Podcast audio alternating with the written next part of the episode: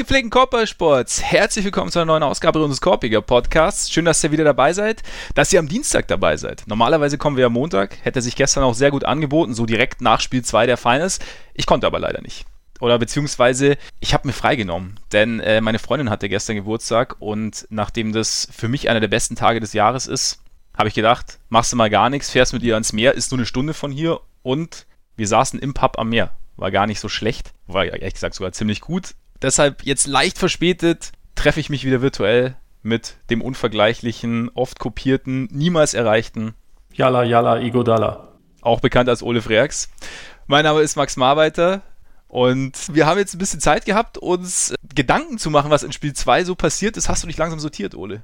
Nee, also vielleicht ein bisschen mehr als unmittelbar direkt nach dem Spiel, wo es irgendwie 400 verschiedene Storylines irgendwie gleichzeitig durch die Gegend kursiert sind und man sich irgendwie überlegen musste, was, was priorisiert man jetzt. Also ich hatte ja auch die äh, Nachtschicht gemacht und musste dann Nachbericht dazu schreiben und meistens habe ich direkt nach dem Spiel schon ungefähr einen Plan, wo es hingeht und in dem Fall war es, oh, okay, da sind jetzt sieben Millionen Dinge gleichzeitig passiert, was machen wir jetzt eigentlich? Und äh, ja, da, also in der Hinsicht war das schon echt ein sehr abgefahrenes Spiel. Also allein schon, weil man einerseits irgendwie sich die Frage stellen kann, haben die Raptors hier jetzt eine Chance verkackt? Haben die Warriors einfach, ja, irgendwie so ein bisschen ihr noch immer wahres Gesicht gezeigt? Also mit diesem, egal wie viele Leute ausfallen und wie, wie misslich die Lage eigentlich ist, trotzdem so ein drittes Viertel zu spielen. Konzentriert man sich dann auf Boogie, der abgemeldet war, der in Spiel 1 wahrscheinlich der schlechteste Mann auf dem Court war, irgendwie insgesamt und der jetzt halt am Anfang ein paar Probleme hatte und insgesamt dann trotzdem eigentlich ein Wahnsinnsspiel gemacht hat, gemessen an dem, was man irgendwie erwarten konnte. Viele Themen, weiß nicht, wie, äh, was, was äh, stach denn für dich am Ende irgendwie in erster Linie raus? Ja, für mich war es ganz witzig, weil dadurch, wie gesagt, dass ich halt quasi über Nacht weg war und auch gestern den ganzen Tag beschäftigt war, habe ich natürlich äh, direkt mitbekommen, wie es ausgegangen ist, habe auch so ja, so ein bisschen verfolgt, was drumherum geredet wurde, habe mir das Spiel dann aber tatsächlich erst heute oder jetzt direkt vor der Aufnahme angeschaut, nochmal im Real Life, weil es vorher dann auch mit der Arbeit nicht, nicht anders ging. Also klar, das dritte Viertel ist für mich auch herausgestochen. Also auch vor allem, was glaube ich für mich entscheidend ist oder was, was ich sehr interessant fand, du hast ja auch schon angesprochen, ähm, so ein bisschen Richtung, haben die, haben die Raptors eine Chance vergeben oder wahres Gesicht der Warriors?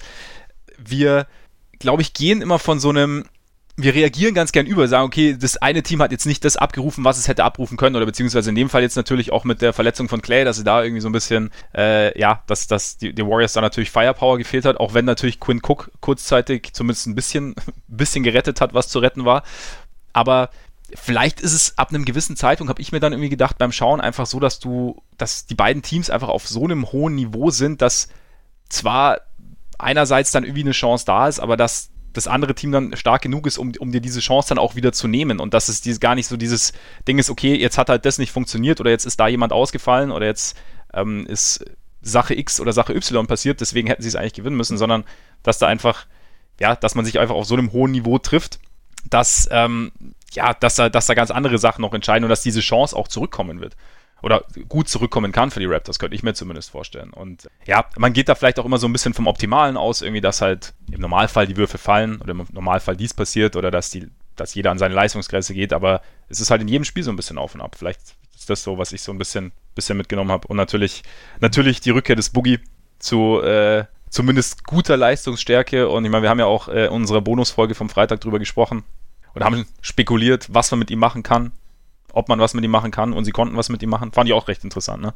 Absolut, absolut. Aber also zu, zu dem, was du gerade gesagt hast, das, das war auch so ein bisschen das, was ich irgendwie davon mitgenommen habe, weil man gerade, wenn man irgendwie drüber schreibt, dann versucht man ja häufig so einen, eine bestimmte Story zu finden und so. Ja. Und tatsächlich ist es aber gerade bei Teams, die einfach nah beieinander sind, entscheiden halt Nuancen. Ne? Und also wenn man sich halt anschaut, allein die letzte Aktion des Spiels, das war, es wurde jetzt im Last Two-Minute-Report rausgegeben, eigentlich ein Schrittfehler von Curry äh, mhm. gegen das Trap, was, was nicht gesehen wurde.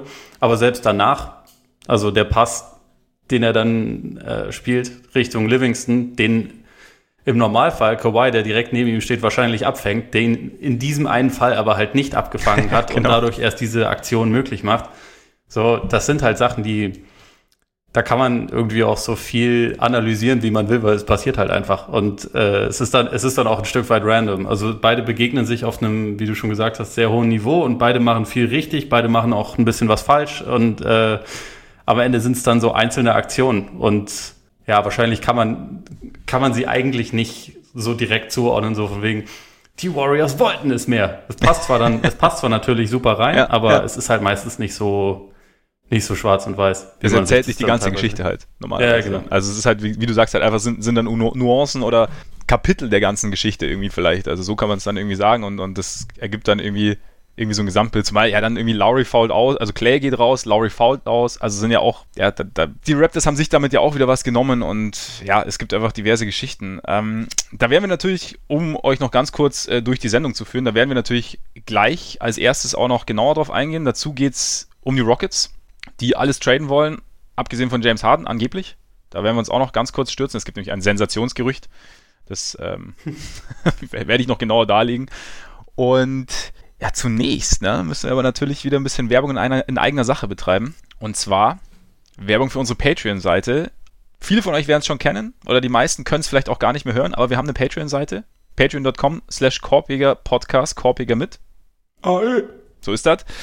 Da könnt ihr uns unterstützen, wenn ihr wollt. Äh, da gibt es verschiedene Spendebereiche oder äh, Tiers, wie es so schön heißt, ähm, über die, mit denen ihr uns monatlich unterstützen könnt.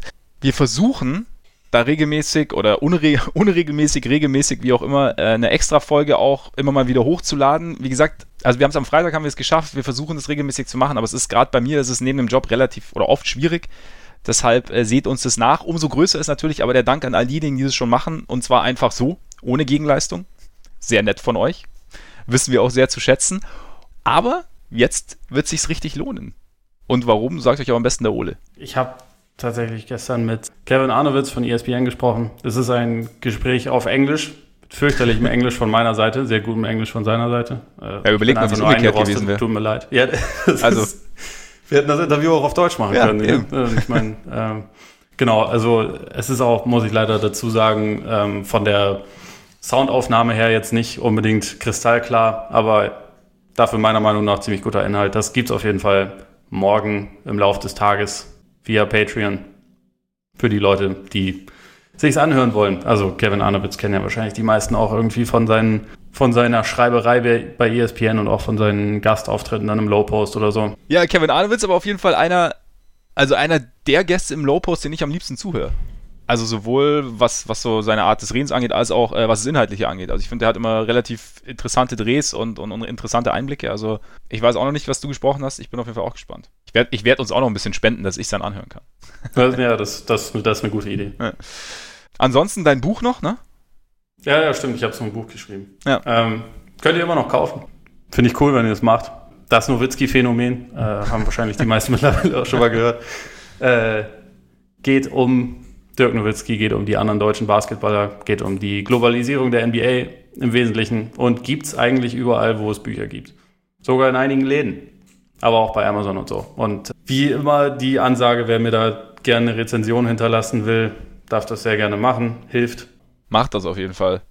Ich habe es ja auch schon oft gesagt, es lohnt sich. Das Buch lohnt sich. Ole eine Rezension zu schreiben lohnt sich auch. Apropos, äh, uns eine Rezension zu schreiben lohnt sich natürlich auch auf äh, Apple Podcasts. Vor allem, wenn sie positiv ausfällt, da hilft es uns besonders weiter. Aber auch, wenn ihr uns generell einfach nur bewerten wollt, äh, jede Bewertung hilft irgendwie, ist tatsächlich so. Und äh, natürlich auch egal, wo ihr uns zuhört, auf Spotify, auf Apple Podcasts, abonniert uns da sehr gerne. Ähm, auch das äh, hat einen positiven Einfluss auf äh, diesen kleinen Podcast. So, jetzt, nachdem wir jetzt genug geschwafelt haben und auch schon so ein bisschen, bisschen über die Finals geredet haben, würde ich sagen, auch mit einem Tag Abstand gehen wir, gehen wir jetzt direkt einfach nochmal in Spiel 2. Du hast ja schon gesagt, du hast, äh, du hast es live verfolgt, äh, vorbildlich, wie du bist.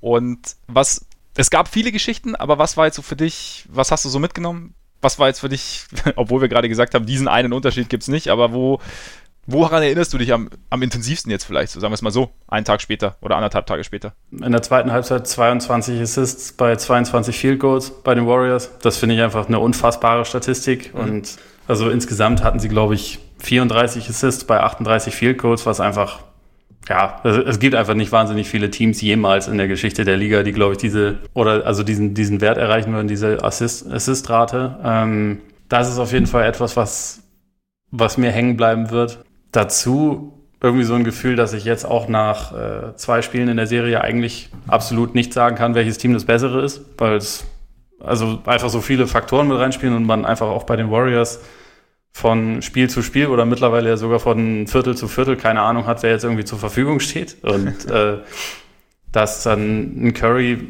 am Anfang meiner Meinung nach wirklich bizarr aufgetreten ist und der irgendwie dehydriert ist, frage ich mich auch, warum ist er jetzt dann dehydriert? Äh, man dachte schon an das, äh, ans legendäre Flu-Game, aka Hangover-Game von Michael Jordan. Magenverstimmung war es. Er hat immer schlecht gegessen, glaube ich, damals. Da gibt es 100 Theorien, was das war bei, bei MJ. Eine war. davon ist, dass er halt gesoffen hat. Ja, es gibt aber auch die, dass ihm eine ähm, verdorbene Pizza aus Zimmer geliefert wurde von äh, den bösen Einwohnern von Salt Lake City.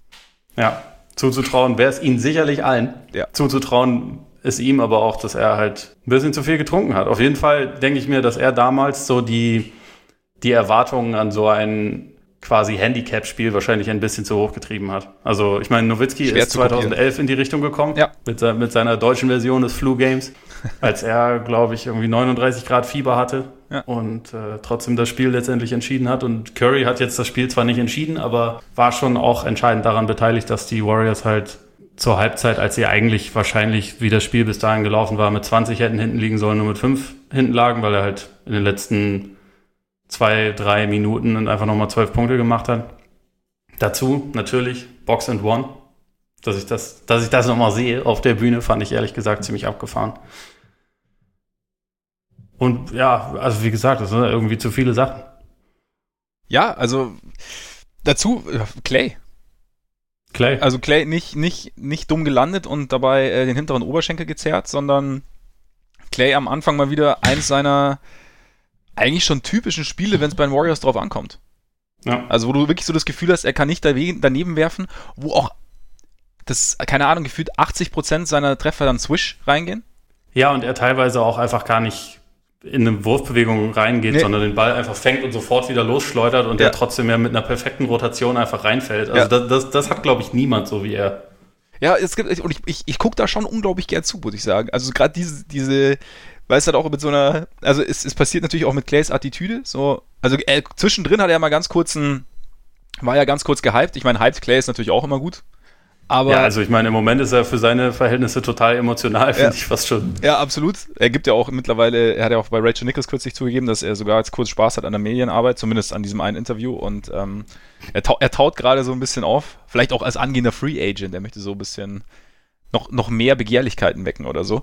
Aber ich finde es schon irgendwie wieder krass zu sehen, wie du halt, also wie du fast die Uhr danach stellen kannst, dass er einen entscheidenden, also er ist jetzt nicht derjenige, der, der, der immer komplett dominiert, aber wenn's, wenn die Warriors an so einem Punkt sind, an dem sie ihn dann wirklich brauchen, dann macht er das auch irgendwie. Und halt eben auf diese unnachahmliche Art und dieses, es ist halt irgendwie nicht zu kopieren. Also wie du sagst, also dass er den Ball einfach, dass er den Ball schon in der Wurf, eigentlich nimmt er ihn ja in der Wurfbewegung schon an und drückt dann direkt ab ja. teilweise.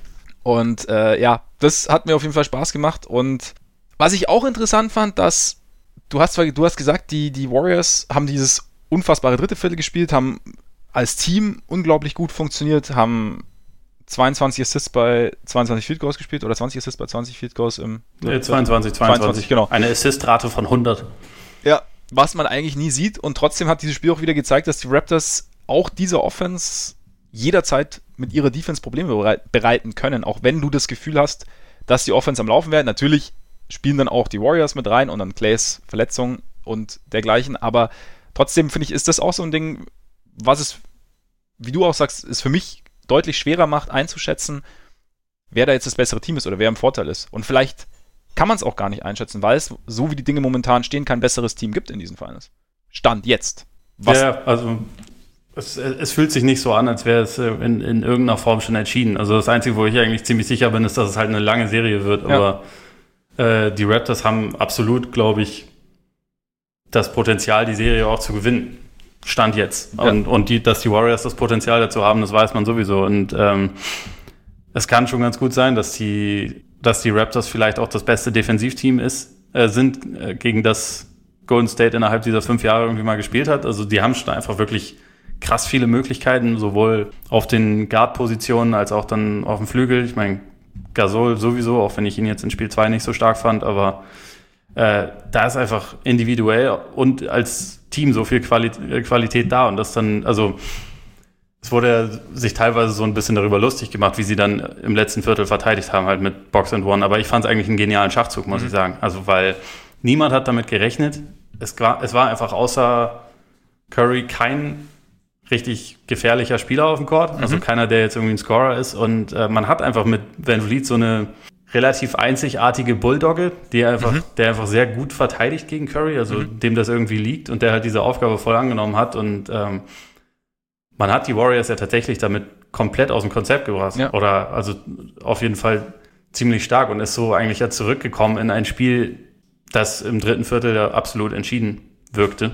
Und das Problem bei den, bei den Raptors war am Ende ja dann keineswegs diese Defense, sondern die war eher der Grund, warum man halt überhaupt erst wieder reingekommen ist. Oder das Problem war dann, dass man offensiv irgendwie nicht so richtig das abgerufen hat, was man noch in der ersten Hälfte und äh, im ersten Spiel sowieso halt geschafft hat. Und halt dass der Ball sich nicht mehr be äh, wirklich bewegt hat. So, das, das war meiner Meinung nach dann eher das Problem, warum man das nicht, nicht zu Ende bringen konnte, dieses Comeback.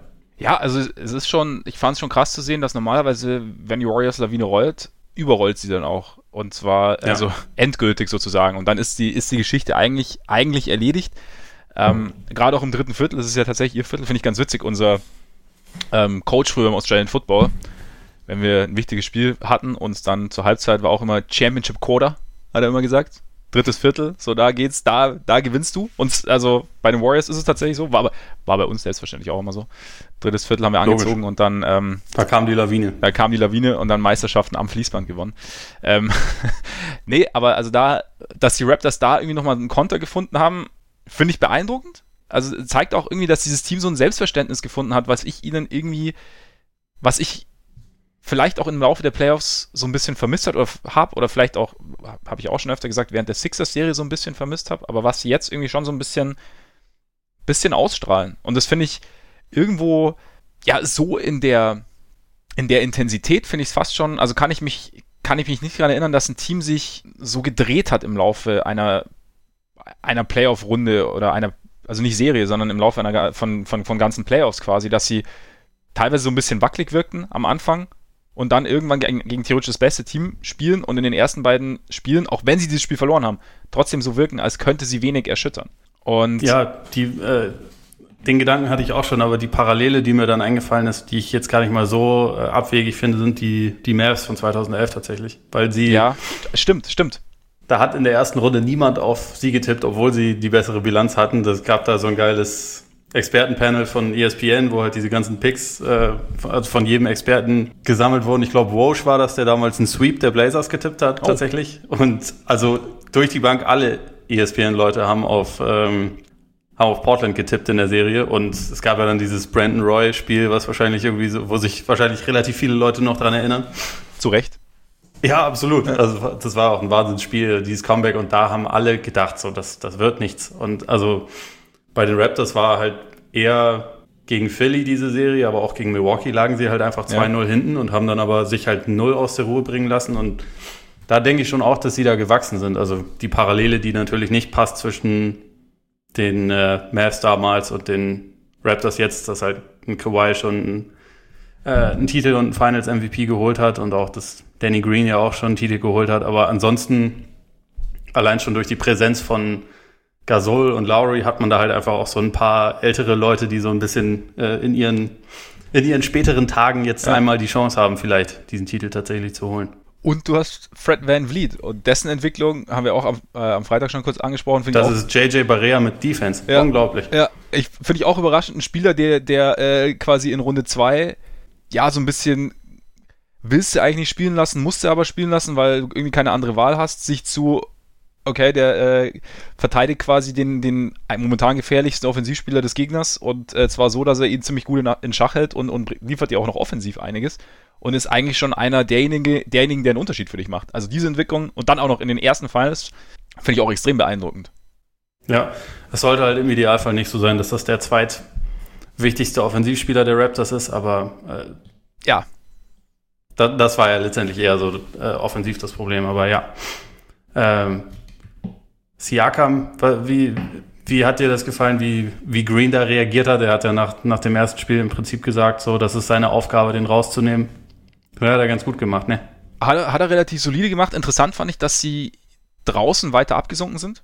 Ja. Also wenn, wenn Siakam draußen an der Dreilinie stand, fand ich auch ähm, verständlich, einfach weil, also ich fand's gut, nicht, dass, nicht, dass ich äh, vom Gegenteil ausgegangen wäre bei einem Team, das ähm, drei Meisterschaften in den letzten vier Jahren gewonnen hat, aber dass sie quasi nicht überreagiert haben auf Ja. dieses erste Spiel, in dem Siakam einfach alles gelungen ist, sondern dass sie einfach gesagt haben, okay, ähm, das war jetzt irgendwie ein, ja, irgendwie schon ein Ausreißer nach oben. Klar heißt es nicht, dass er jetzt, dass er jetzt auch komplett, es muss nicht heißen, dass er komplett einbricht, aber trotzdem im Normalfall trifft er diese Dreier, gerade wenn sie nicht aus der Ecke sind, eher weniger. Das heißt, wir werden, wir, wir folgen quasi, was das angeht, unserem Gameplan und schauen, dass wir ihm halt die, die Würfe in Korbnähe erschweren. Und ich finde, das haben sie, haben sie relativ gut gemacht. Dazu vielleicht auch noch ganz kurz, weil du gesagt hast, die, ähm, die Offense der Raptors war dann, war so ein bisschen das Problem. Da fand ich auch, dass, dass die Warriors in Spiel 1 war ja so ein bisschen das Problem, dass sie zwar Kawhi schon in Schach gehalten haben, aber dass halt drumherum relativ wenig funktioniert hat. Also, dass da die Rotationen nicht gestimmt haben, dass sie öfter mal,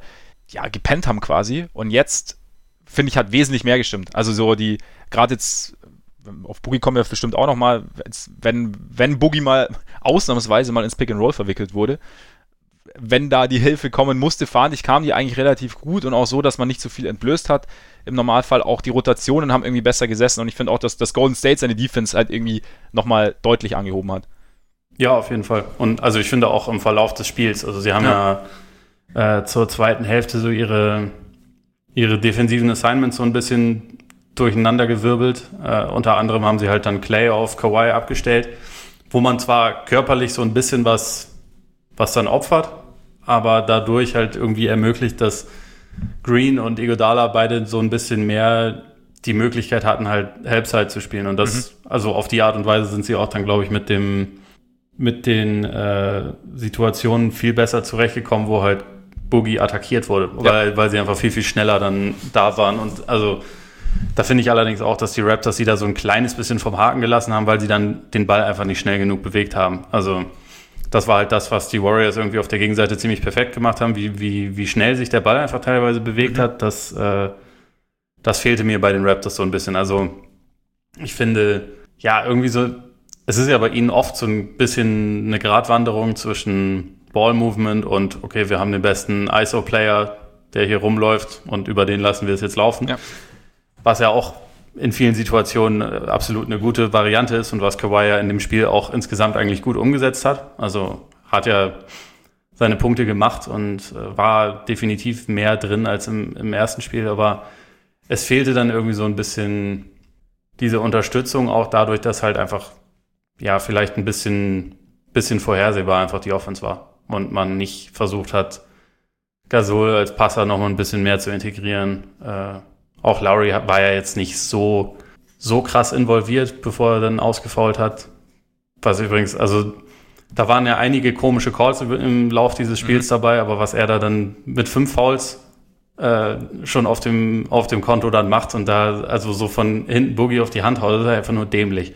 Also das hat mich doch etwas irritiert, warum das dann in der Situation sein muss. Aber ja, ich, also wie gesagt, ich ich fand einfach, das war offensiv so ein bisschen, bisschen zu statisch alles. Und dadurch haben sie es den Warriors dann auch ein bisschen leichter gemacht, halt Boogie zu beschützen.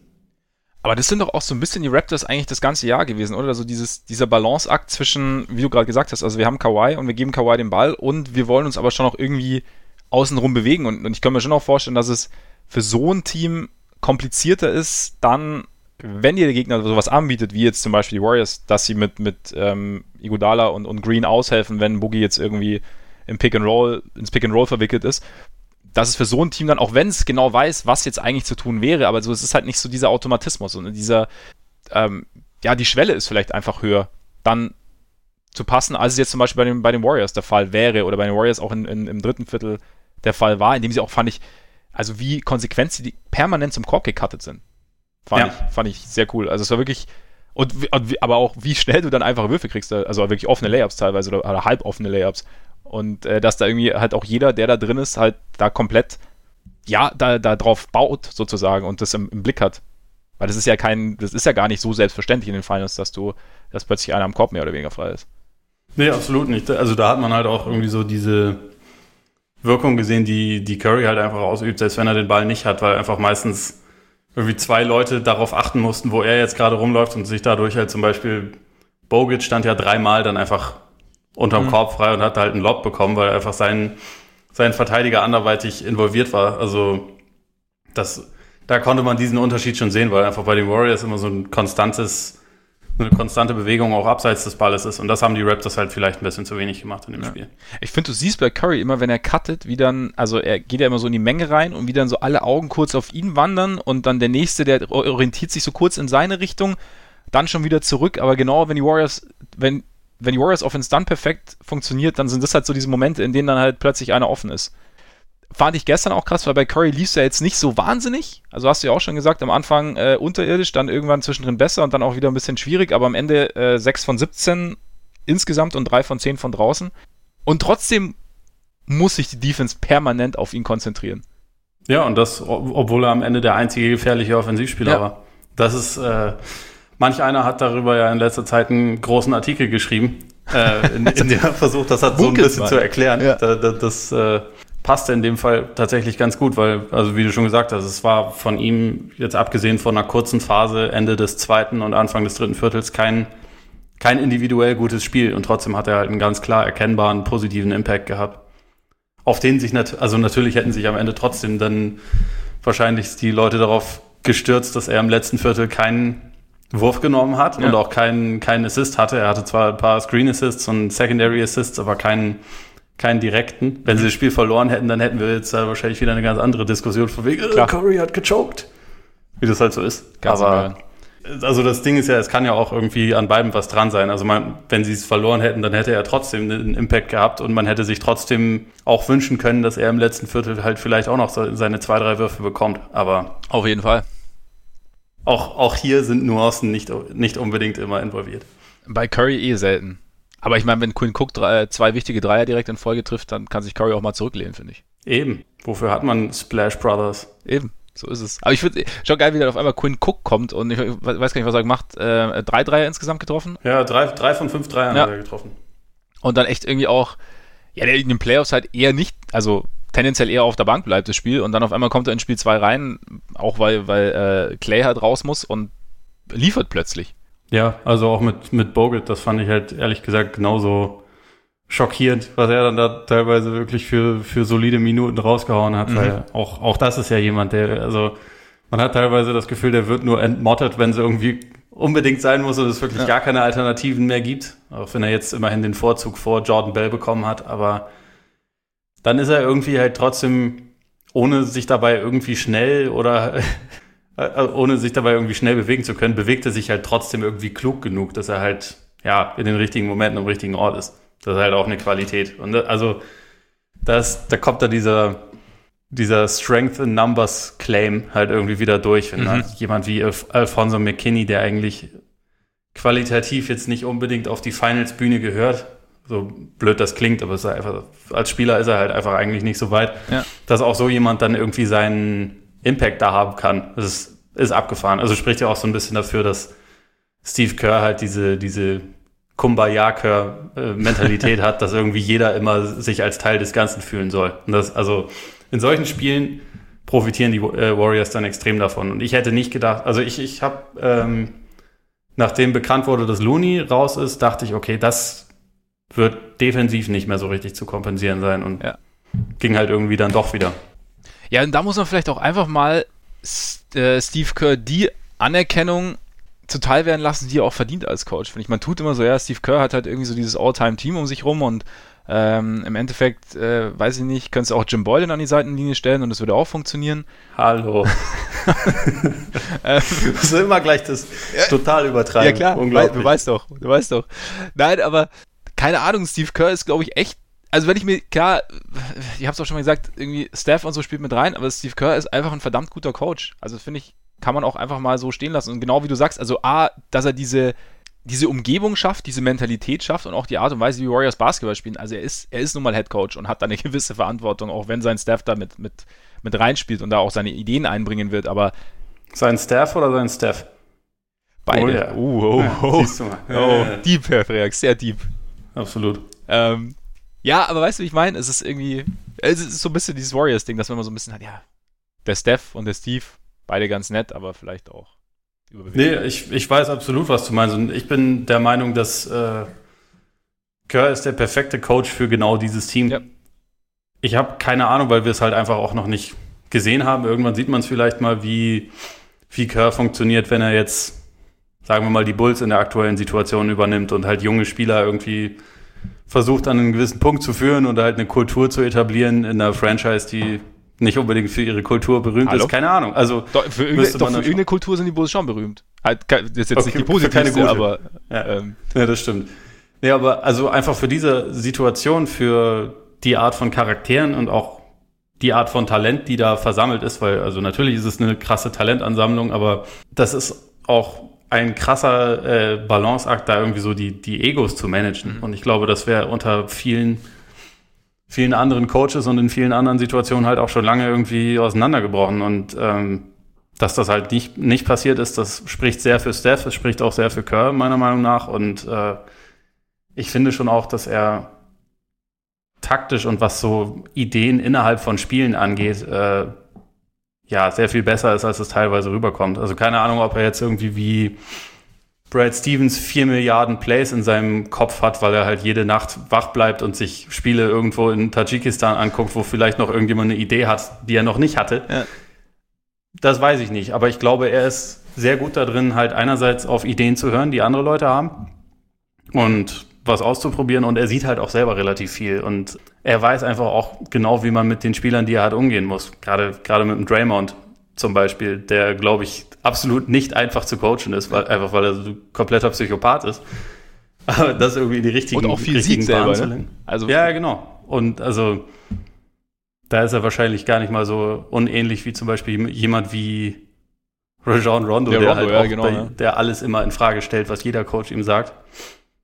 Und ja, also ich glaube, da macht Kerr einfach einen wahnsinnig guten Job und das auch schon lange. Und es liegt so immer so ein bisschen in der Natur der Sache, wenn ein Team so, so gut besetzt ist und so talentiert ist, dass nicht jeder die An Anerkennung bekommt, die er, die er verdient hat. Mhm. Und bei den, bei den Warriors kann man irgendwie argumentieren, dass alle wichtigen Spieler dort und alle wichtigen Akteure so ein bisschen unterm Radar fliegen. Oder also nicht unterm Radar fliegen, aber nicht die, die Aner Anerkennung individuell bekommen, die sie vielleicht verdient haben. Aber ja, ich meine, im Endeffekt, dadurch werden sie ja mit Ringen belohnt und dann ist auch okay.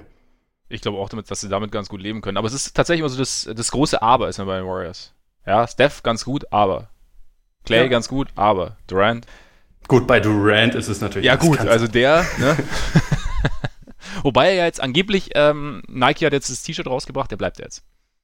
Ist Hast du so? mitgekriegt? Nein. Nee. Ähm, es gab irgendwie übers Wochenende gab es äh, eine große Spekulation, weil Nike ein T-Shirt raus, also halt so ein Durant KD-T-Shirt rausgebracht hat, ähm, in dem, auf dem hinten drauf steht, also alle Orte stehen, an denen er mehr oder weniger professionell Basketball gespielt hat. Und unten steht sowohl Oakland als auch San Francisco. Und die Warriors ziehen mhm. ja kommende Saison ins Chase Center in San Francisco. Und da wurde natürlich dann schnell, wurde das natürlich so interpretiert, dass Nike damit eigentlich zufällig verraten hat, dass Durant eigentlich bleibt. Sure. Sure, right? Ich würde sagen, Funktioniert. Ich würde sagen, wir lassen es mal so stehen und warten einfach weiterhin ab. Ich glaube auch. Ja. Also ich glaube, dass das nach wie vor wahrscheinlich selbst er nicht zu 100% weiß, wie es laufen wird. Was ja. ich mich ja eher frage mittlerweile ist, ob wir ihn noch mal sehen in der Serie. Weil ähm, ich habe eigentlich bis vor sehr kurzer Zeit gedacht, dass man ihn in Spiel 3 wahrscheinlich, also da, dass er in Spiel 3 zurückkehren wird. Und die Tatsache, dass er aber jetzt halt immer noch nicht trainiert hat und eigentlich auch nur heute, also jetzt am heutigen Dienstag, die äh, Chance überhaupt dafür besteht. Also, weil sie ja gesagt haben, er soll einmal trainieren, bevor es weitergeht. Weiß ich nicht. Das, das wirkt für mich jetzt nicht unbedingt so, als wären sie total zuversichtlich, dass es bald hinhaut. Wobei er ja questionable ist. Momentan noch. Status.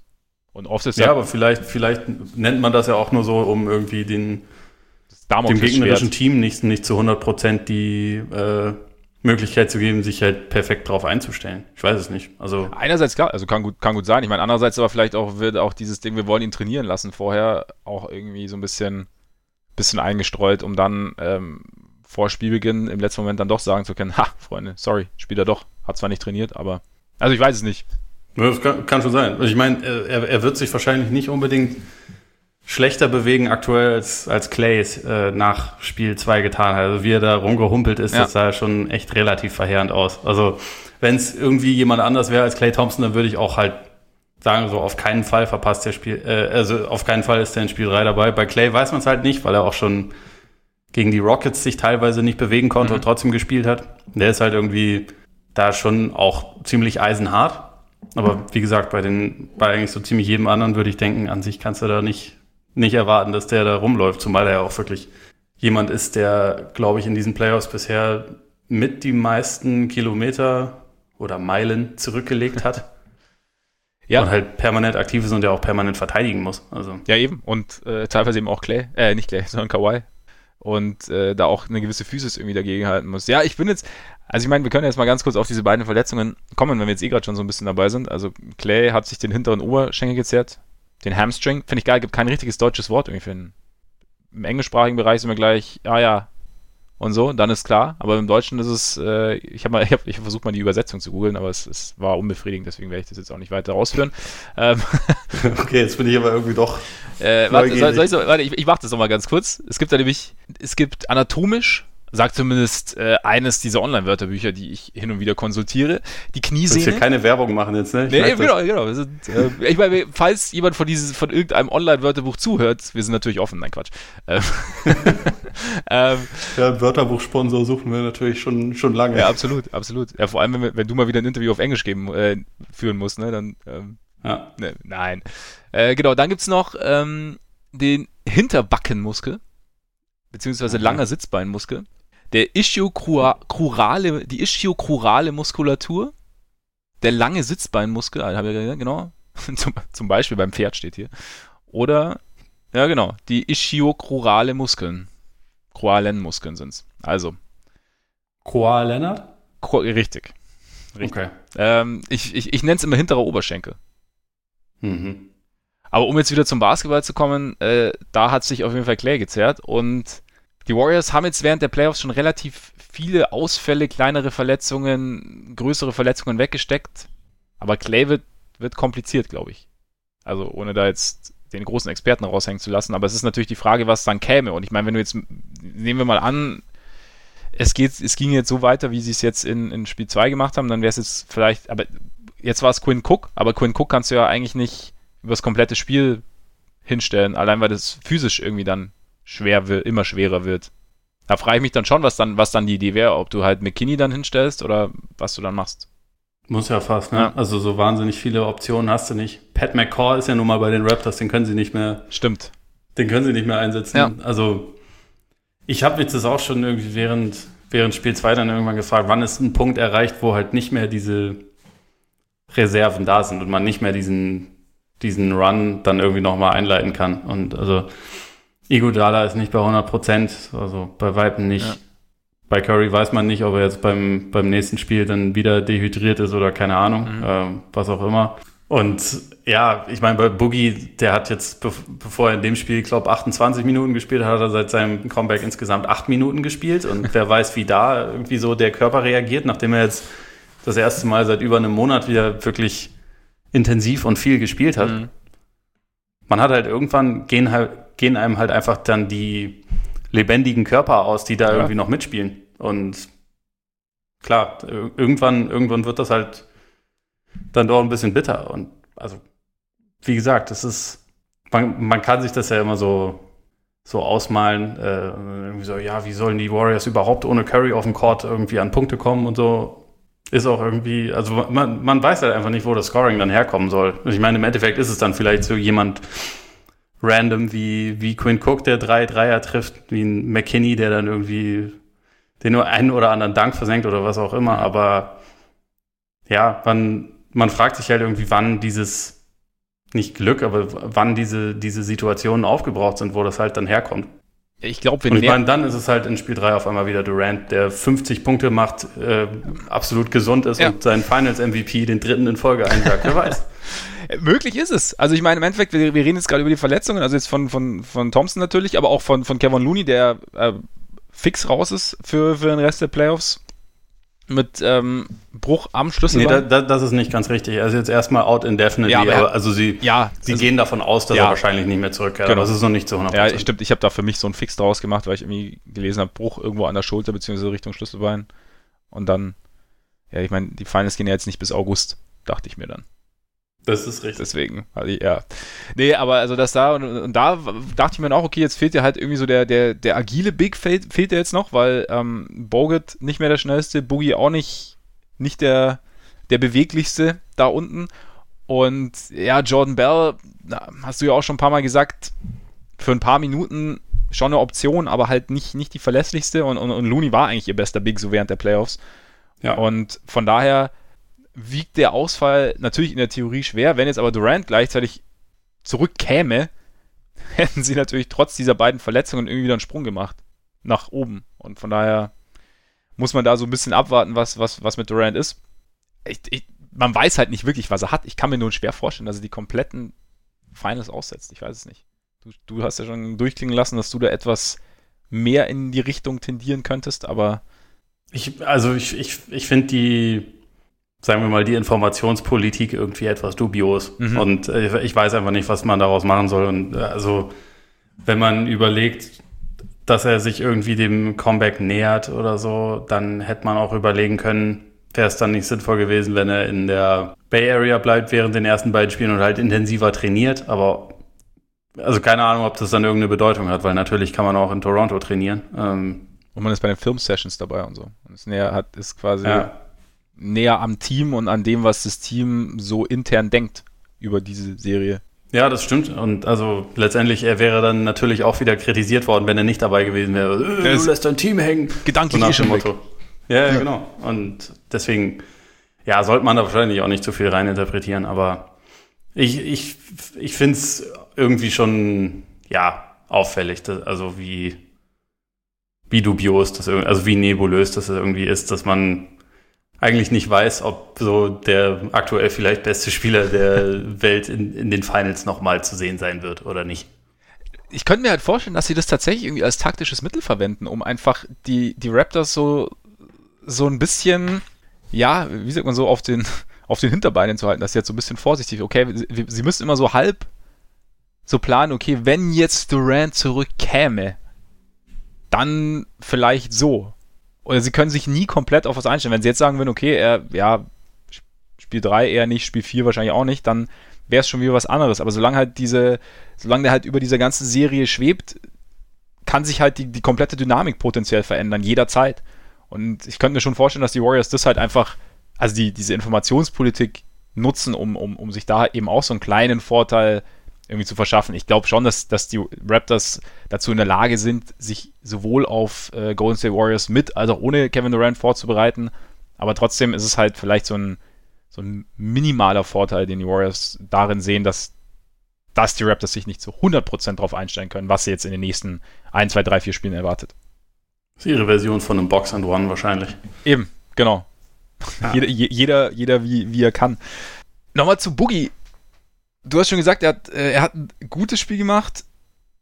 Fand ich, fand ich auch. Ich fand es ganz interessant, dass er ähm, ganz oder dass er relativ regelmäßig äh, in Transition oben an der Dreierlinie gegen, gegen Lowry stand oder gegen den kleineren stand. Also ich habe mich dann gefragt, woher es kam. Also vielleicht war es auch einfach nur, weil er der Letzte war, der zurückgelaufen kommen konnte und im, Ents- im Ents- äh, entsprechend du die Zone nicht entblößen konntest und dann er dann halt an, an, an die Dreilinie aufrücken musste. Aber das fand ich irgendwie ganz interessant, weil ich dann, ich weiß gar nicht, bei wem ich es noch gesehen hatte, ein, bei einem anderen Big war es dann ähnlich. Ob es dann quasi bei Design war oder, oder bei Zufall. Weil wir am Freitag drüber gesprochen haben, so, dass, dass wir uns schon vorstellen könnten, dass er offensiv was bringen würde, gerade eben wenn, wenn den Warriors Scoring fehlt, neben Curry, dass eben die Frage dann aufkam, wie machst du es defensiv? Und dass Kerr dann einerseits gesagt hat, hey, es ist jetzt mal egal, wie wir das defensiv, beziehungsweise nicht, es ist egal, sondern wir finden Lösungen, dass wir Boogie spielen lassen können. Und dass sie sie dann auch irgendwie gefunden haben, eben mit Green und, und Iguodala. Es ist halt die Frage, inwieweit das haltbar ist, sozusagen. Also weißt du, du hast jetzt halt dieses eine Spiel gehabt, wo es jetzt funktioniert hat, weil vielleicht auch eben die Raptors, haben wir auch schon öfter gesagt, während der Playoffs noch nicht damit konfrontiert wurden. Jetzt sind sie damit konfrontiert worden und werden sich natürlich dann auch überlegen, okay, wie du auch sagst, wir müssen den Ball dann schneller bewegen, wenn das, wenn das passiert, wenn dann jemand aushilft. Wie siehst du das? das Könntest du dir vorstellen, dass er im nächsten Spiel, dass das Boogie wieder mehr Probleme haben wird oder dass er vielleicht auch besser reinkommt offensiv, dass er noch wertvoller sein kann, dass er im Scoring noch wertvoller sein kann? Ich weiß es nicht. Also eigentlich würde ich eher zu ersterem tendieren. Also weil wie gesagt, ich war von der, von der Offense, die die Raptors in der zweiten Hälfte gespielt haben, kein Fan. Mhm. Ich glaube, das können sie besser machen und ich glaube, also es ist, es ist nicht ihr Stil, da habe ich auch mit, mit Arnowitz ein bisschen drüber gesprochen. Also es ist, es ist nicht unbedingt deren, deren Ziel, irgendwie Mismatches zu jagen die ganze Zeit. Mhm. Deswegen, also es gab zwar ein paar Pick and Rolls natürlich, wo sie das gegen, gegen Cousins schon umgesetzt haben und gerade im ersten Viertel auch mit Erfolg, aber es ist jetzt nicht ihre Strategie, das die ganze Zeit zu machen. Aber ich denke schon, dass sie in den Tagen jetzt zwischen den Spielen 2 und 3 sich das noch ein bisschen angeschaut haben, wie kann man das vielleicht mehr in ihren normalen Stil oder in ihren normalen Gameplan so integrieren, dass halt zum Beispiel er auch dann in Off-Ball-Actions irgendwie involviert ist und da dann, also da mhm. äh, mit rotieren muss. Also wo man halt einfach diese Geschwindigkeitsdefizite, die nun mal da sind, die auch nicht weggehen werden innerhalb der kurzen Zeit, äh, wie man die ein bisschen besser ausnutzen kann, weil ich glaube, offensiv, ich meine, kann, kann schon sein, dass er irgendwie noch ein paar mehr Würfe trifft oder so. Kann auch sein, dass das eher weniger wird. Ich glaube, das, worauf man sich verlassen kann, ist halt das gute Passing-Game. Ja.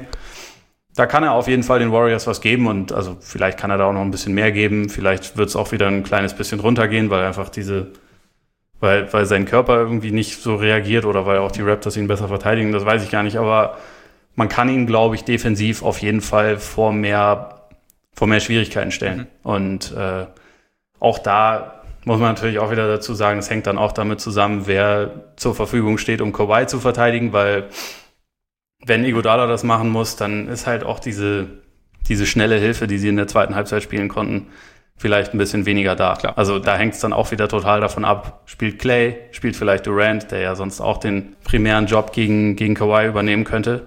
Und äh, deswegen ist das schwer zu sagen, aber an sich gehe ich schon davon aus, dass die Raptors Wege finden können und eigentlich auch müssen, um ihn so ein bisschen mehr, bisschen mehr einfach noch zu involvieren. Also um ihn vor ein paar mehr Probleme zu stellen. Wie gesagt, ich glaube auch, dass sie, dass sie diese Wege zumindest teilweise finden werden, oder ich kann mir das gut vorstellen. Ich meine, im Endeffekt, wenn Durant zurückkommt, haben sich ja einige Probleme der Warriors einfach in Luft aufgelöst, einfach dadurch, dass Durant da ist. Auch eben dieses, diese Problematik, die sich eben jetzt durch den Ausfall von Looney irgendwie stellt, dass du eigentlich, dass die, es dir auf den großen Positionen an Agilität fällt, fehlt, fehlt. Ähm, und dadurch, ja, ich meine, Durant, wenn, wenn sie klein werden quasi, wird es vielleicht für Toronto auch wieder, wieder schwerer mit Gasol und da werden, müssen wir da mal sehen, wenn es dann soweit ist, also wenn Durant dann wirklich spielt, also was, was, wie sich die Dynamik und Statik des Spiels und der Serie dann wirklich ändert. Hast du irgendwas, worauf du jetzt auf, äh, für Spiel 3 besonders gespannt bist? Also was, du hast jetzt gerade ja schon ein bisschen durchklingen lassen, was, was die Raptors machen jetzt mit Blick auf Boogie, aber hast du sonst irgendwie einen wo ich auf jeden Fall wieder drauf sehr achten werde, ist irgendwie so das Duell zwischen Green und Siakam, weil äh, in den beiden bisherigen Spielen das finde ich schon ziemlich entscheidend war. Äh, also in Spiel 1 war Siakam da klar besser, in Spiel 2 war Green der eindeutig bessere Spieler und da bin ich so ein bisschen gespannt darauf, wie die Raptors vielleicht Siakam wieder ein paar mehr einfache Punkte verschaffen. Mhm als sie das in Spiel 2 geschafft haben. Dann ob Lowry ein bisschen mehr als Scorer auftritt. Bei den Warriors kann man es ja nicht sagen. Ja. Solange ich keine Ahnung habe, wer da mitspielt, will ich da gar nicht sagen, dass ich irgendwas Bestimmtes erwarte, sondern eher, da, da warte ich ehrlich gesagt erstmal auf den, auf den Medical Sheet, mhm. wer dabei ist und wer nicht. Und dann, dann, äh, dann schauen wir mal weiter. Aber an sich, ja, ich bin, ich bin tatsächlich vor allem auf die, auf die Antwort der Raptors gespannt, weil an sich haben sie alle Möglichkeiten, die Kontrolle in der Serie an sich zu reißen. Also trotz jetzt gerade verloren, verloren im Heim, Heimvorteil. Also ich finde, dass auch Spiel 2 wieder gezeigt hat, dass die Warriors durchaus verletzlich sind und dass die Raptors eigentlich auch Mittel haben, um das auszunutzen. Und dass sie dafür einfach ihre Offense wieder verbessern müssen. Und da, da werde ich jetzt in, in erster Linie darauf achten, wie sie das hinbekommen. Verletzlich sind die Warriors auf jeden Fall, aber die Raptors halt auch. Also da bin ich halt, also ich, glaube. An sich aber weniger, also das, das, das meine ich eigentlich eher. Ja, aber ich glaube auch bei den Warriors liegt es halt einfach, ja gut, es ist natürlich auch ein großer Faktor, aber einfach an der Gesundheit. Und ähm, einfach weil, weil ihnen immer, immer mehr Wege und Mittel genommen werden. Wahrscheinlich müssen sie schon ein bisschen, oder alle die, die noch so halbwegs gerade übers Parkett laufen können, müssen wahrscheinlich schon mehr irgendwie an ihre Grenzen gehen. Oder schon mehr so an ihr Optimum herankommen. Aber bei den Warriors ja, ist vielleicht auch, ist die Erfahrung dann vielleicht doch nochmal auch ein Faktor, dass sie eben, dass es ihnen vielleicht eher gelingt, an dieses Optimum heranzukommen. Also klar, aber du hast, also ich glaube auch, dass die, dass die Warriors wahrscheinlich in den letzten Jahren noch nie so verwundbar waren, wie sie es momentan ja. sind. Also ja, das ist, wie gesagt, die Verletzungen, das ist jetzt auch keine Raketenwissenschaft, die ich hier gerade dargelegt habe. Aber von daher hast du natürlich recht. Aber ist auch die Frage, was die Raptors machen, wenn sie, wenn sie genau diesen Gedankengang wahrscheinlich auch haben werden. So, okay, die Warriors sind an einem Punkt, an dem wir ihnen wirklich richtig wehtun können und vielleicht auch das, die, die Serie so ein bisschen anders reißen können, wie du sagst, es ihnen aber nicht gelingt. In Spiel 3 jetzt zum Beispiel. Und wenn die Warriors dann nach, Hause fahren, auf einmal irgendwie das Spiel mit 15 gewinnen. 20, keine Ahnung. Und dann ähm, die Raptors sollen mal sagen, ja, Freunde, was ist jetzt los? Wir dachten eigentlich, wir haben sie und jetzt äh, enteilen sie uns, was das dann macht. Also ich meine, ich glaube, ich bin allgemein gespannt auf die, auf die Dynamik, die es annehmen wird. Also jetzt, Toronto war jetzt äh, lang zu Hause, hat es jetzt genossen, muss jetzt mal wieder auswärts ran. Oracle war früher laut, keine Ahnung, wie es jetzt sein wird. Vielleicht diese Situation, okay, letzte, die letzten Spiele wirklich in Oracle. Dazu, ähm, das Team braucht auch irgendwie Unterstützung. Vielleicht ist das dann nochmal ein Faktor. Ja, wir werden sehen, was Aubrey macht. Da müssen wir auch drauf gespannt sein. Da müssen wir extrem drauf gespannt sein. Sie Immer wieder äh, erschreckend ruhig, wenn es bei den Raptors dann nicht so gut läuft. Ja. Aber das muss man dazu sagen, während sechs Viertel lang die Stimmung absurd gut war, war, das, war die Halle dann doch ab dem dritten Viertel sehr leise irgendwie. Es ist halt der Schockmoment dann wahrscheinlich. Ja. Wenn du dann eben diese Lawine auf dich zurollen siehst. Da sind die, da sind die Raptors-Fans vielleicht auch noch nicht so cool wie das Team selbst. Eben, vielleicht springt der Funke aber demnächst über. Ich meine, das Coole ist ja im Endeffekt trotzdem, dass wir, ich meine, die letzten Finals waren eigentlich immer so, also jetzt klammern wir mal 2016 aus, weil da gab es ja diesen, weiß ich nicht, Freak Accident oder so, was da, ähm, aber eigentlich war es immer, waren die, waren die Rollen immer klar verteilt und du wusstest, oder eigentlich, eigentlich war auch 2016, hast du gedacht, eigentlich müsste es in die eine Richtung gehen. Und jetzt bist du halt endlich mal an diesem Punkt, wo du sagst, wo du dir beide Mannschaften anschaust und sagst, okay, es ist sehr, sehr ausgeglichen, auch nach zwei Spielen. Ein Team hat vielleicht leichte Vorteile, einfach weil es gesünder ist. Das andere Team hat leichte Vorteile, weil es einfach schon mehr gesehen hat. Du weißt nicht genau, wer kommt. Also es ist alles, es ist alles sehr, sehr offen. Und das äh, macht mir persönlich am meisten Spaß eigentlich. Auf jeden Fall. Also ich, ich genieße das auch gerade im Kontrast zum letzten Jahr, ja. wo es halt zwar das erste Spiel irgendwie ein überragend gutes Spiel war, aber man auch wusste, nachdem die Cavs es halt noch vergeigt haben, dass das auch wahrscheinlich die einzige Chance war, die sie hatten. Ja. Und es danach dann halt einfach, ja, nicht mehr nötig war, das Ganze. Also genau. Äh, eigentlich auch kein, also das hatte dann mehr was von einer Erstrundenserie als von Finals. Und das ist halt dieses Jahr anders, glaube ich. Ja. Und das finde ich, also gefällt mir auch sehr gut. Ich bin auch mal gespannt, wie es weitergeht. Jemand, der gerne in den Finals wäre, aber, aber le leider zugucken muss, vielleicht auch gern zuguckt. Äh, Daryl Sind Morgan. deine Überleitung. Hä? Sind deine Überleitung. Ja, genau. Daryl Morey und die Rockets. Sie haben äh, die letzten Jahre alles versucht, haben viele Trades eingefehlt, von der Waiverliste genommen, waren zweimal, also einmal sehr nah dran, dran, die Warriors rauszuhauen, einmal waren sie dieses Jahr, dachten wir, glaube ich, dass sie näher dran waren, als sie es am Ende vielleicht waren, keine Ahnung, aber auf jeden Fall kam letzte Woche nach dem Aus im Conference Semifinal gegen die Warriors kam dann die Nachricht, dass die Rockets bereit wären, alles zu traden, was nicht James Harden heißt. Und dass sie vorerst die Verhandlungen mit Mike D'Antoni geplatzt ja, sind. Dass er jetzt erstmal seinen Vertrag beendet quasi und dann schauen wir weiter. Was ich mich halt frage, was haben die Rockets wirklich anzubieten? Also, wenn wir jetzt, also an Trade-Personal, also wir sehen, sie haben für kommende Saison fix sechs Spieler unter Vertrag, garantiert. Also es sind äh, eben Harden, der bleibt, bleiben soll. Dann Chris Paul, Clint Capella, Eric Gordon, PJ Tucker. Und dazu ist, glaube ich, Isaiah Hartenstein ist noch teilweise garantiert. Das kommt dann etwa hin. Und sind dann aber trotzdem schon bei über 100 oder bei 120 Millionen. Erleichtert es natürlich nicht. Und die Spieler, die sie halt anzubieten haben, sind vielleicht in einem Vakuum nicht uninteressant, aber ein Chris Paul, der halt 2021, 2022 noch 44 Millionen verdient. Ja, viel Spaß dabei, dafür einen Abnehmer zu finden ja. für den Vertrag. Ja. Das ist halt, also so gern ich Chris Paul über lange Zeit als Spieler mochte, mittlerweile geht mir das Floppen auf die Nerven, aber also an sich halte ich schon viel von dem. Ja. Und also natürlich ist es auch immer noch ein guter Spieler, aber ist halt diesen Vertrag nicht wert. Und äh, auch für, ja, so wahnsinnig viele Situationen oder Teams, die ihn jetzt wirklich gebrauchen können oder wo ich sagen würde, das macht, die sind nah genug dran, um dann mit ihm vielleicht äh, einen Titel anzugreifen oder so, sehe ich halt nicht.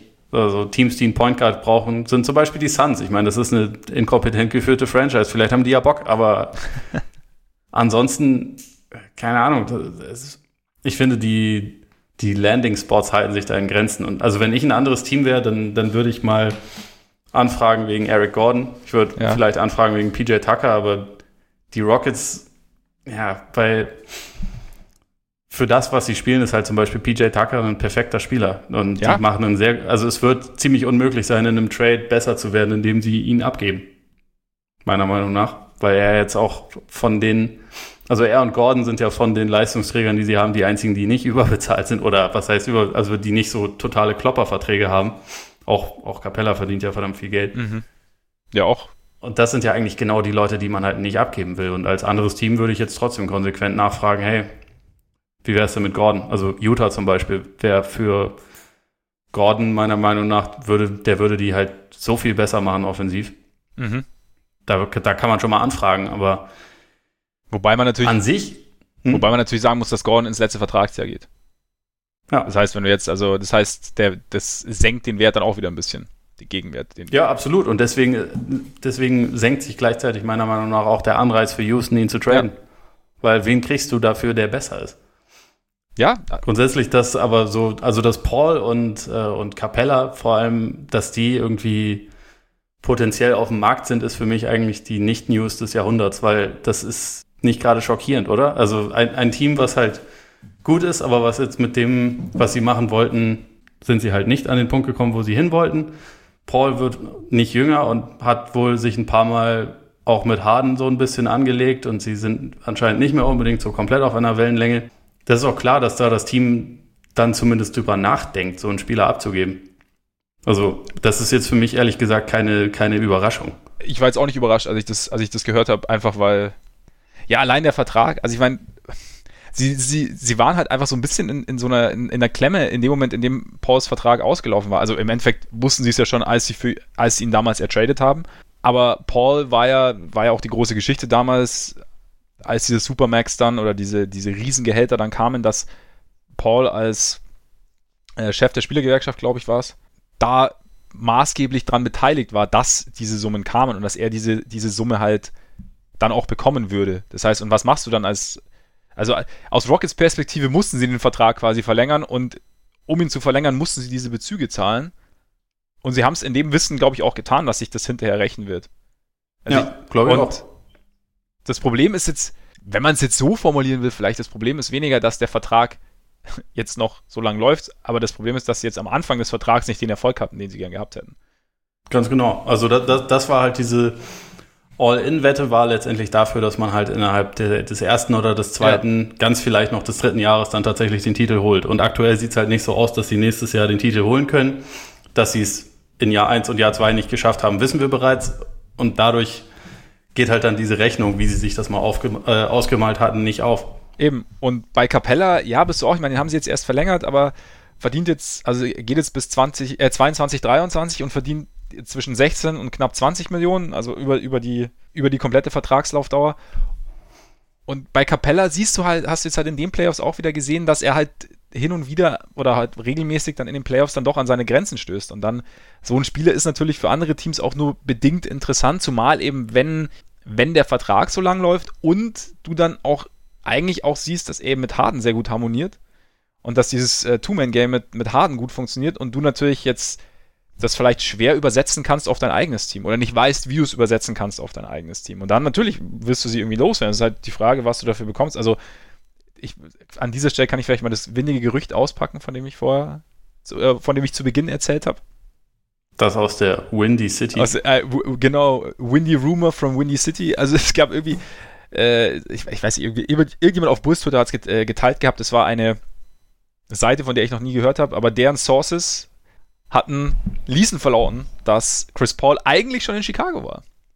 Und zwar äh, sollte ein Deal Chris Paul gegen uns Lauri Markanen und Chris Dunn eigentlich schon abgewickelt worden sein und am Ende haben sich, glaube ich, die Rockets knapp noch zurückgezogen. Und äh, Sam wurde und er bleibt jetzt auf jeden Fall erstmal in Houston und ich muss dazu sagen, also ich, ich sehe es ähnlich wie alle rund um Bulls Twitter, die ich so höre. Ah, die Bulls pulled out last second. Also die Bulls haben sich dann zum Glück noch dagegen entschieden. Denn, ja, ich kann mir das nicht vorstellen. Es wird auch absolut gar keinen Sinn ergeben für die Bulls, das zu also, machen. Ich meine, erstens. Also, nachdem ich gerade gesagt habe, ein, ein Team, was irgendwie relativ nah daran ist, so den Contender-Status zu erreichen, da kann man sich das ja am ehesten noch vorstellen. Ja. Aber, aber dann die den, Bulls. Aber dann denjenigen abzugeben, so der dir den Contender-Status ermöglicht, dann bringt er dann auch nichts. Ne?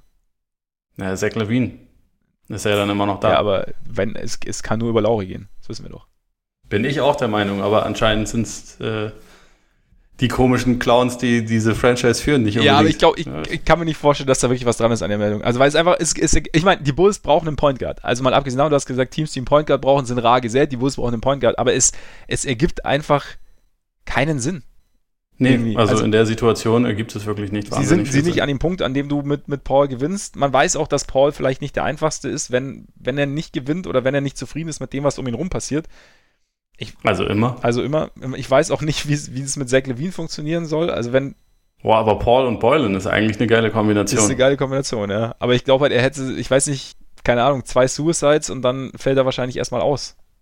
Ja, stimmt. Dann ist der Oberschenkel auch durch. Eben. Von daher, glaube ich, können wir dieses Gerücht ins Reich der Farbe verweisen. Ich meine, wie gesagt, aber es ist immer geil. Ja, also, unsere Quellen sagen, der Deal sollte, sollte stattfinden. Sie haben ihn aber nicht durchgezogen.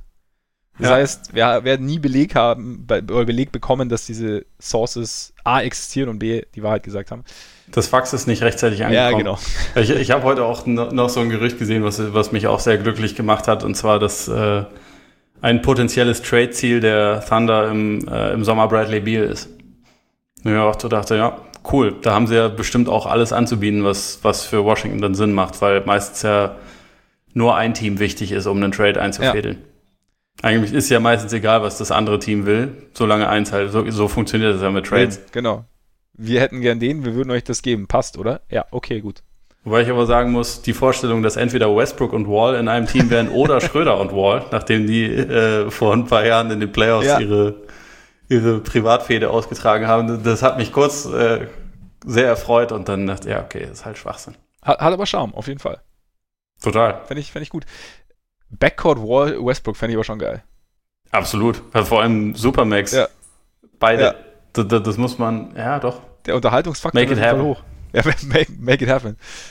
Ja, aber das ist echt die Schwierigkeit. Ich meine, Chris Paul, eigentlich ein genialer Spieler. Ich muss auch, wobei ich mich auch während der Playoffs, du hast ja auch schon kurz die, die Flopperei angesprochen, ich habe mich während der Playoffs dabei erwischt, wie ich mich echt geärgert habe, dass ich so einem genialen Spieler eigentlich fast nicht mehr zugucken kann. Weil ich, ja. mich, weil ich mich so regelmäßig darüber ärgere, wie er sich auf dem Feld benimmt oder was er da so, wie er sich da verhält, was er, ja, ich weiß nicht. Dann, dann hat er wieder aber so eine Aktion drin, weiß ich nicht, wo er so einen genialen Pass antäuscht und auf einmal den offenen Midrange-Jumper hat, weil er irgendwie fünf Leute in die falsche Richtung geschickt hat, wo ich mir gesagt mh, okay, deswegen mag ich dich eigentlich theoretisch als Spieler, aber also dieses permanent pöbelnde, permanent rumfliegende, permanent dreckige auch, also nicht permanent dreckige, will ich mir jetzt nicht unterstellen, aber immer mal, gern mal, also irgendwie, ne, egal.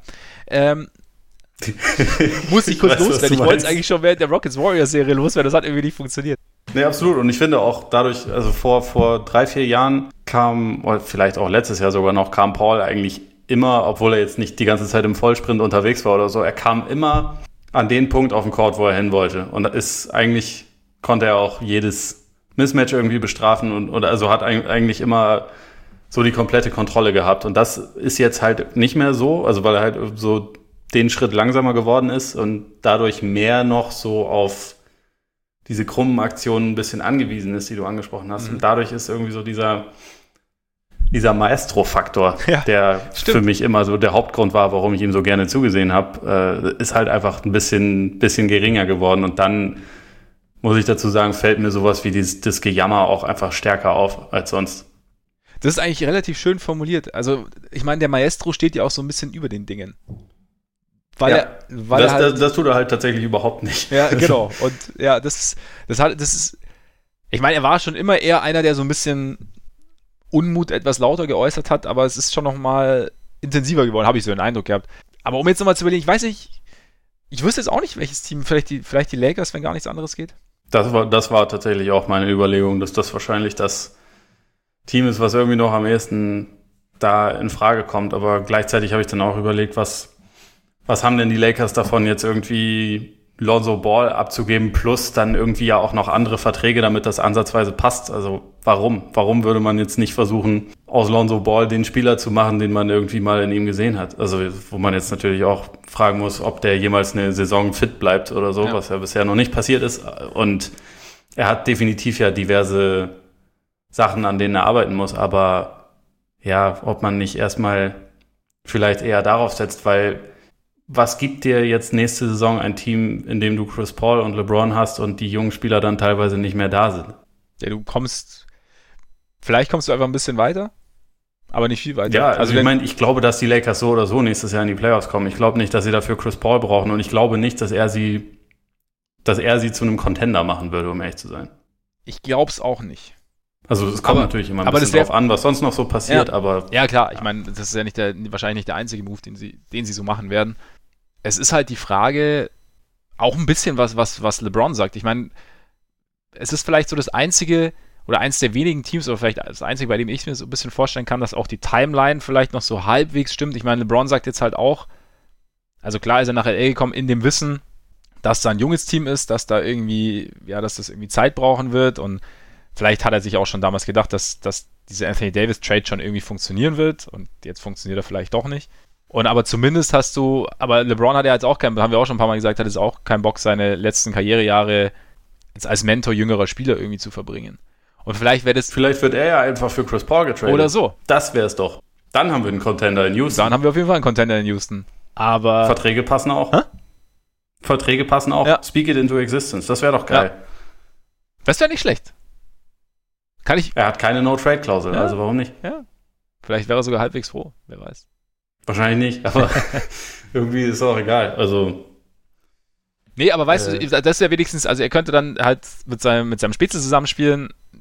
Beide haben Wissen, wie man Basketball spielt, also ja, und was man, was so theoretisch auf dem Feld not, nötig ist, um Spiele zu gewinnen. Vielleicht, also es ist rein meine Spekulation, das wäre so das Einzige, was ich mir jetzt irgendwie zusammenreimen könnte, dass, dass da jemand irgendwie wirklich mit, also in Anbetracht einfach dieses Vertrags, ich will es Chris Paul gar nicht schlecht reden, das ist einfach dieser Vertrag, der es, glaube ich, wahnsinnig schwer macht. Und dann vielleicht die Lakers wären da vielleicht ja. durch den LeBron-Faktor vielleicht tatsächlich ein halbwegs realistischer Abnehmer, wobei ich es jetzt auch nicht als zu realistisch einstufen würde, auch aus den Gründen, die du genannt hast. Nein, ich meine, ist ja wunderbar, kannst du auch direkt äh, Carmelo Anthony nachverpflichten, ja. der aktuell ein Free Agent in Anführungszeichen Stimmt. ist. Äh, Dwayne Wade kannst du ohne Probleme davon überreden, den Rücktritt doch noch ein Jahr zu verschieben, auch wenn er aktuell irgendwie anscheinend ausschließlich auf irgendwelchen Yachten unterwegs ist und sich besäuft, was ich irgendwie ganz sympathisch finde. Also ich bin zwar nicht bei Instagram, aber man sieht die Videos dann meistens dann trotzdem okay. irgendwie, wo er permanent irgendwelche Weinflaschen äxt. Guter Mann. Also so macht man das im Ruhestand, aber vielleicht kann er das auch nochmal für ein paar Monate unterbrechen. Und dann haben wir halt die Banana Boat Crew trotzdem nochmal zusammen. Das ist ja eigentlich das Ziel dieser Liga. Also normalerweise sollte Vielleicht ist das auch der einzige Move, um die Lakers dann irgendwie doch nochmal wieder richtig great again zu machen, wie man so schön sagt. ja, wahrscheinlich, wahrscheinlich. Aber eigentlich wollen wir die Rockets great again machen. Und da stelle ich mir halt schon die Frage, wie, es genau funktioniert. Also, wie gesagt, Cap Room ist jetzt nicht so wahnsinnig viel vorhanden, wenn sie nicht diese Verträge loswerden. Oder einen dieser Verträge loswerden. Und was, was machst du? Oder ich meine, wir haben es ja nach dem Aus direkt besprochen und, und ich stehe da auch weiterhin dazu, dass ich sage, dieses System ist in meinen Augen, ich, ich, oder ich, ich möchte nicht sagen, dass dieses System gescheitert ist, aber trotzdem, wenn du sagst, du möchtest was verändern, ist nicht das System vielleicht eine Schraube, an der du drehen könntest? Sicherlich. Also tatsächlich bleibt ihnen ja personell auch Eben, nicht wahnsinnig viel ich, übrig, ja. was, sie, was sie machen können.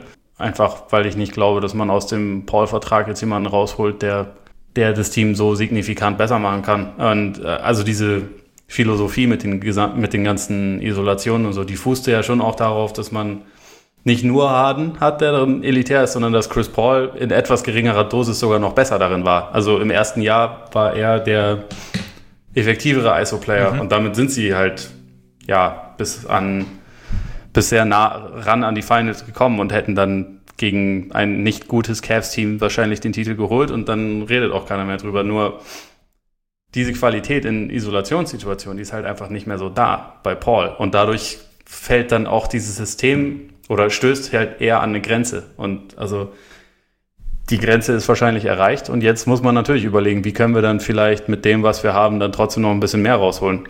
Und ich glaube schon, dass äh, ein bisschen mehr Variabilität da schon hätte helfen können, also auch in der, in der Serie gegen die Warriors hätte helfen können. Die Frage ist halt, wie das, nachdem jetzt irgendwie die Spieler ja schon über die letzten Jahre das sehr sehr krass verinnerlicht haben, diese Spielweise, also mit dem Rumstehen, mit, dem, mit den vielen Isolationen und Harden ja sicherlich auch ein bisschen, ein bisschen jetzt einfach ein Stück weit daran gewöhnt ist, dass er halt absurde Zahlen die ganze Zeit mhm. auflegt mhm. und immer den Ball in der Hand hat. Wie leicht es dann ist, davon wieder abzukehren, zumal da jetzt immer noch der gleiche Coach ist, der aber in seiner Position schwächer geworden mhm. ist, dadurch, dass er halt keinen neuen Vertrag bekommen hat. Ich weiß nicht, wie gut man da jetzt dann eine Kultur, eine Philosophie, eine Ausrichtung da umkrempeln kann. Also man kann sicherlich ein paar neue Sachen einführen, aber es kann auch sein, dass in der Form, wie sie halt waren oder wie sie konstruiert waren, sie ihre, ihr Limit erreicht haben und es jetzt eher bergab als bergauf geht. Und dass sie äh, Jeff Bezdelik, den sie letztes Jahr während der Saison vom Ruhestand wieder zurückgeholt haben und ihn dafür, also ihn quasi angefleht haben, dass er ihre Defense wieder repariert und er das dann auch getan hat, dass sie den jetzt wiederum nicht gehalten haben, hat mich schon auch ein bisschen überrascht. Also spricht ja auch dafür, dass sie grundsätzlich alles wieder auf den Prüfstand stellen in Houston. Ja, machen sie aus Tradition eigentlich schon. Also Daryl Morey ähm, ist ja dafür bekannt, dass er sogar im mehr oder weniger Erfolgsfall irgendwie an allen Schrauben dreht und jetzt erst recht. Ich meine, Mike, aber man muss ja sagen, Mike D'Antoni hat die, die äh, Verhandlungen abgebrochen. Ja, weil sie ihm halt so ein bisschen, sie haben ja ihm ein Lowball-Offer gemacht. Mhm. Also sie wollten ihm, der irgendwie ein Hall of Fame Coach ist und schon auch irgendwie so ein bisschen als, als, als Guru und Revolutionär gilt, mhm. Wollten sie halt im Prinzip den Vertrag geben, den sonst irgendwelche Rookies bekommen. Also okay. Rookie-Coaches, wo der halt an bestimmte Leistungen mhm. geknüpft ist und so, was halt wirklich bei jemandem von dem Resümee total unüblich ist. Mhm.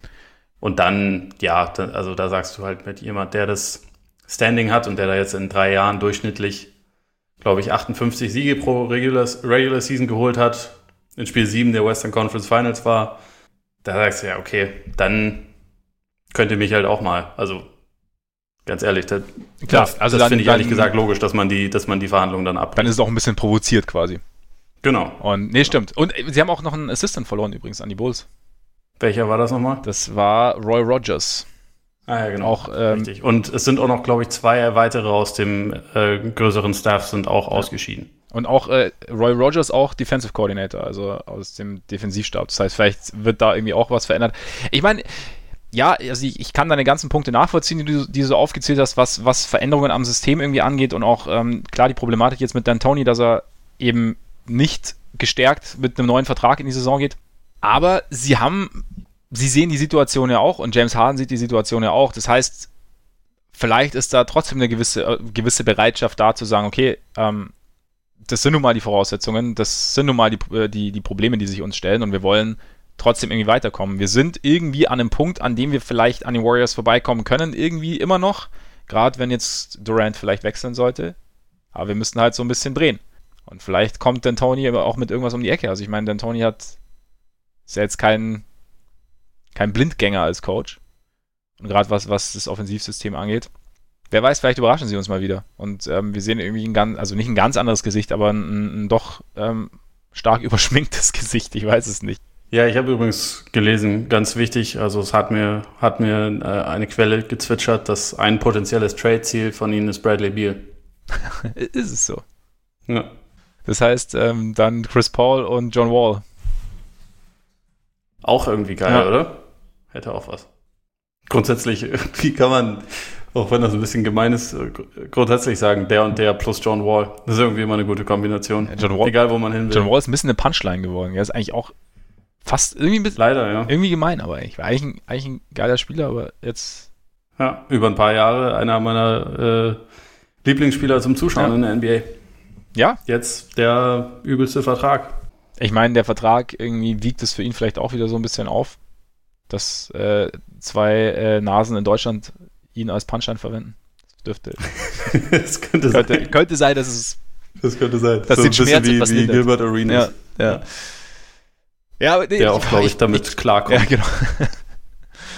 ich tue mich bei Rocket schon irgendwie schwer. Also aber deswegen entscheide ich ja auch nicht. Ja, bei ihnen muss man halt dazu auch immer noch sagen, sie haben einen Besitzer, der neu ist, der ungeduldig ist, der letzte Saison zwar erst behauptet hat, so wir machen auf jeden Fall, wir tun alles, um hier einen Titel zu holen und dann gleichzeitig aber auch bestimmte Verträge nicht äh, abschließen wollte und bestimmte Aktionen nicht machen wollte, weil er Luxussteuer sparen mhm, wollte. Ja. Da spielt er dann schon auch immer mit rein und das spielt dann wahrscheinlich auch mit rein, dass man dem Dan Tony nicht drei garantierte Jahre zu einem Mordsgehalt geben will, sondern eher sagt, ja, aber nur wenn wir einen Titel holen, das kriegst du nix. Also ich, ich nehme an, dass das schon auch da bei, bei diesen ganzen strukturellen Änderungen mit reinspielt. Also der Tillmann hat ja auch selbst äh, direkt nach Spiel 6 gegen die Warriors gesagt, so dass das inakzeptabel war. Und ja, also bei neuen Besitzern ist das ja oft so, dass sie ja noch ein bisschen ungeduldiger sind als alle anderen. Er hat auch Titel versprochen. Und also ich könnte mir schon vorstellen, dass irgendwie, dass jetzt halt einfach mal alles auf dem Prüfstand steht, dass sie sich halt jetzt eben auch, wie gesagt, in Anbetracht der, der Cap-Lage irgendwie schon überlegen werden, was sie tun können. Aber was, was sie wirklich tun können, wenn sie jetzt keinen Trade-Partner finden, was jetzt nicht die größte Überraschung auf Erden wäre. Und dann, klar, nicht stehen Coach und System natürlich dann schon irgendwie auch ja, unter Beobachtung zumindest. Dann muss man halt sehen, was, was dabei rauskommt. Also was dann, was sie sich über den Sommer so, so erarbeiten. Sind wir durch, oder? Ich glaube auch richtig schnell heute. Gut, wir hatten auch eigentlich im Endeffekt nur Finals plus 1. Ja, nichts zu sagen. nichts zu sagen heute. Von daher schön. Dafür haben wir dann doch wieder sehr viel gelernt. ja, eben, eben. Ja, gut, aber das ist äh, Zeit, Reden, Totschlag können wir ja ganz gut. Ne? Ähm, das ist ein Markt. Ja, absolut. absolut. Schön, dass ihr trotzdem zugehört habt. wir hoffen, es hat euch äh, trotzdem irgendwie halbwegs erleuchtet oder zumindest irgendwie den, weiß ich nicht, die Fahrt zur Arbeit oder den, das Warten im Wartezimmer des Arztes irgendwie etwas verkürzt. Oder das Joggen erleichtert, ist ja auch so eine Sache, ne? Ist bei, bei mir immer so. Wenn ich dann jemanden auf den Ohren habe, der mir was Interessantes erzählt, dann tut der dritte Schritt nur noch halb so weh. Beim vierten wird es dann schwierig. Aber egal. Ja, wenn ihr, wie gesagt, wenn ihr Lust habt zu hören, was Ole Freaks und Kevin Arnowitz so besprochen haben, dann ähm, unterstützt uns natürlich gerne auf Patreon. Wenn ihr es schon tut, hört einfach morgen rein. Wartet auf die Notification. Übrigens an dieser Stelle ähm, noch eine sehr dicke Entschuldigung an all jene, die sich leicht gespoilert fühlten am Freitag, als wir etwas euphorisch unseren kleinen Teaser für unsere Extra-Folge auf Patreon rausgehauen haben. Beziehungsweise an dieser Stelle, ich sag's wie es war, der Freaks war's, nein Quatsch, ich war's. Ähm, ich habe ich hab da geschlafen. Genau, der Ole hat geschlafen und ich habe übernommen und habe äh, ehrlich gesagt überhaupt nicht bedacht, äh, dass da natürlich äh, Push-Nachrichten folgen und habe den Teaser deswegen etwas äh, forsch formuliert. Das wird natürlich in dieser Form nicht mehr vorkommen ab sofort neutral und ähm, genau, dicke Sorry an dieser Stelle und genau, wenn ihr Lust habt, hört morgen bei Patreon rein oder schaut rein. Wir werden auch nicht zu viel vorab verraten. Und erzählt's gern weiter, dass es diesen kleinen Podcast hier gibt und hört hoffentlich nächste Woche wieder rein. Wenn die reguläre Folge folgt, dann auch wieder am Montag. Es stehen keine Geburtstage an und schaut Spiel 3 Genießt Spiel 3, genießt euren Tag, euren Abend, euren Morgen, vor allem die Finals und hoffentlich hören wir uns nächste Woche wieder. Reingehauen. Reingehauen.